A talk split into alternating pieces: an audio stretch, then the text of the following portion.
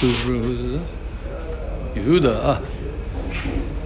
Okay, we begin a new concept, the concept that we've spoken about, but this is part of the avoda of a person. We're on page chafei of Leket Amarim Beis.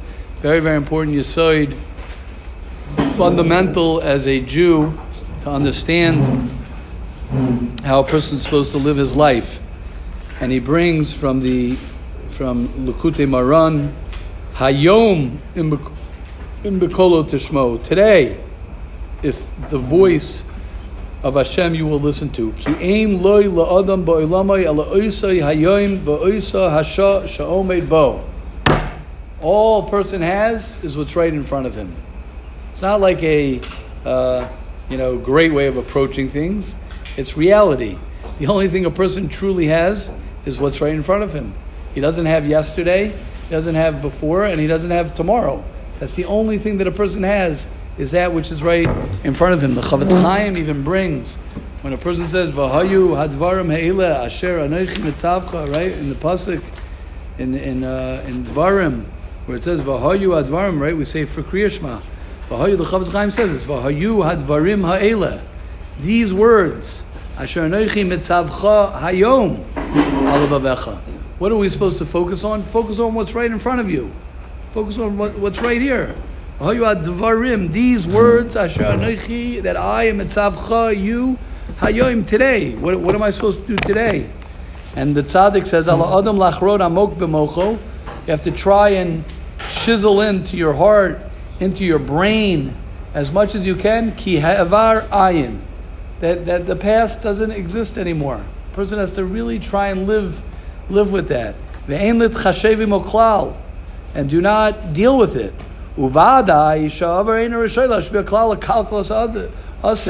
For sure that the past is not there to to hurt the future.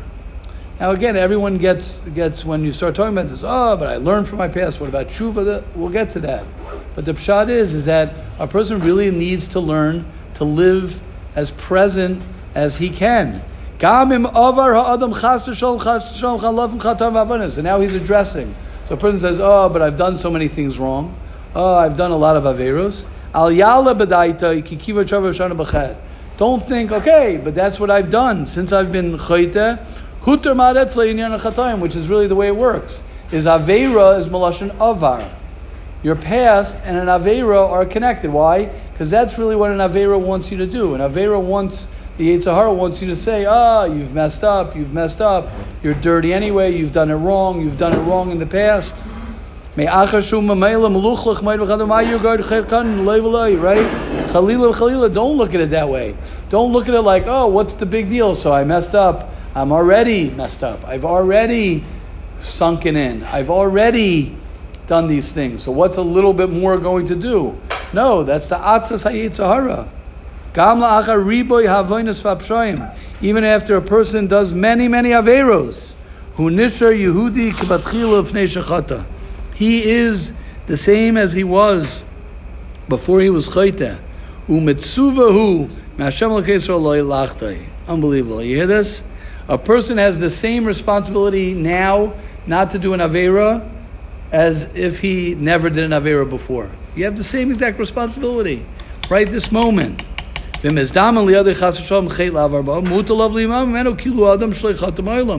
Imagine if you looked at yourself, you said, I never did this Avera. As the Gemara says, once a person does an Avera, it's Nasalai Keheter. It's not the pshat that it's mutter, but he feels that it's mutter. person says, oh, okay, what's the big deal? But a person has to really try. That's what he said in the first piece, by the way. That's where, how we got all started. We got started because he says, therefore, that, that a person has to start al kain tzrichim eskaga mechadash. Rav Nachman says that you have to start over again. Why you have to start over again? Because in essence, you are. It is started over again. We're not connected to yesterday. We're only connected to yesterday because we connect ourselves to yesterday. But if a person would say, okay, right now, I want to create a new day, I want to create my life the way I want to create my life, so there's, there's nothing stopping him. There's nothing stopping him. Adarab, it's more the truth. Every day Hashem wakes us up. They say, Rabba emunasecha. Why'd you wake up this morning? Why did a person wake up this morning? Because Rabba emunasecha. Hashem has faith in you for today. Oh, you did Averis last night. Oh, you did Averis before. So why did you wake up? You woke up because Hashem has faith in you. He believes in you. He wants you to do something. He wants you to have purpose. Oh, you've messed up, you've messed up. He has a purpose for you. Rabba Munasecha. He has great faith in you that you can do something. And the Yetzer Hara wants you to be connected. Ah, but I failed in the past. I'm going to continue failing. No, start start anew. That's what he says. Right? He has to look at it as Rabbeinu Yoina Yisaydat Tshuva says. Person has to look at it that I don't have Averis, I don't have mitzvahs, I'm totally Ki'ilu Hayoim Noilad. Chadashim Labkarim Rabba Munasecha. Person has to look at it like he wakes up in the morning. That's the pasuk. Chadashim Labkarim. You're new in the morning. Rabba Munasecha. They say that your death and life is a microcosm of every day. Every day is life and death is a microcosm. Every day you go to sleep, it's you die. It's a it's a sixtieth of death. You go to sleep. Your day is over. Your life is over. It's brought down. Reb Tzaddik says that a person is supposed to do cheshbon nefesh right before he goes to sleep, because that's like a microcosm of the cheshbon nefesh that a person is going to make before he dies.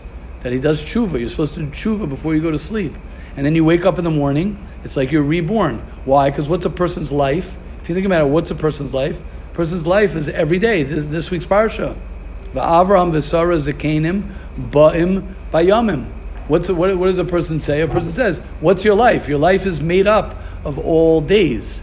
So if you wake up in the morning and you're born today, and you have one day in your life, this is it, and then you go to sleep, and that's death, and that's it. Your day's over, your life's over. Then you start anew again. That is technically what your life is, because your life is days. Your life is a bunch of days. So when a person looks at it like that, he approaches a Tuesday morning and he says, whoa, whoa, whoa forget the word, uh, right? We don't say it's Tuesday morning in, in, in, in Yiddish. What do we say? Yom Yom Shlishi La Shabbos. All we care about is Shabbos. It's the third, we, we're almost at Shabbos. It's not the Pshat, okay, yeah. Every day has a different, uh, different avoda. But the pshat is not like okay, shkoyach. It's it's just like yesterday. That's paro. Paro is tichbat avoida. Paro is the pshat is is is uh, is uh, gematria hashana, three sixty five. You just keep on you just keep on going over and over, right? The the wheel is spinning and the the hamster's dead, right? The wheel is spinning, the hamster's dead. I have no ischachas, I have no freshness, I have no excitement. A yid, a Jew, is always renewing himself. A Jew is always renewal. He's always excited about what, what avoda he could do today. You're tefillin today, you're davening today, your, your avoda today is, will never ever exist ever again. It's a special avoda that a person has to look at. When you look at life differently like that, when you look at life like that, you mamish are happy, you're excited, you're fresh.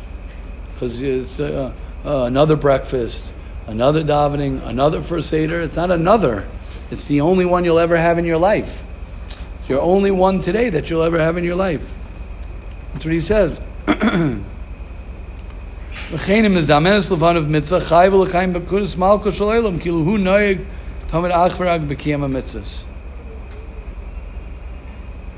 Okay, that's enough. There's enough just for this. You could spend, you could spend the whole year just on this piece.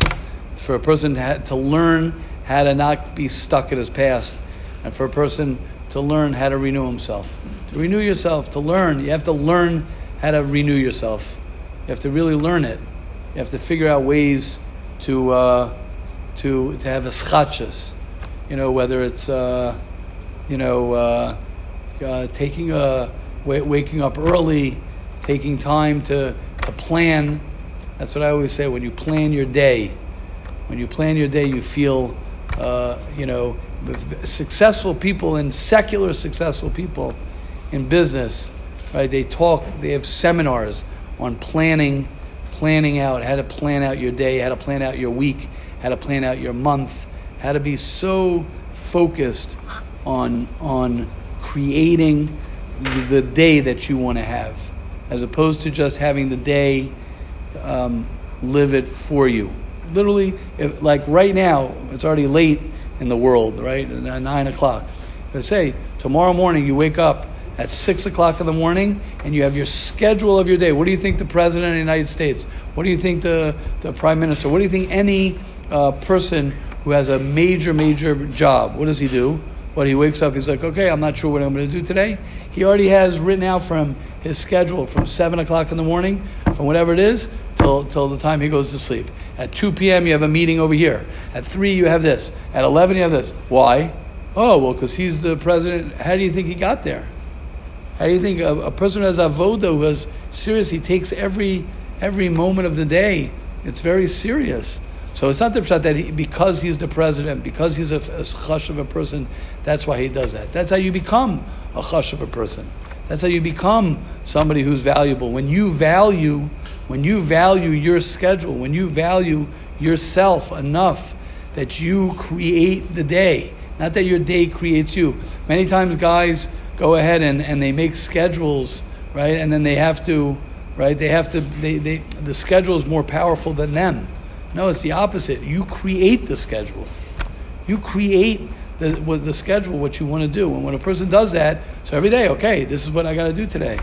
You put a, you make a, okay, we could, we'll, we could talk for hours about it. Have a wonderful day, everybody.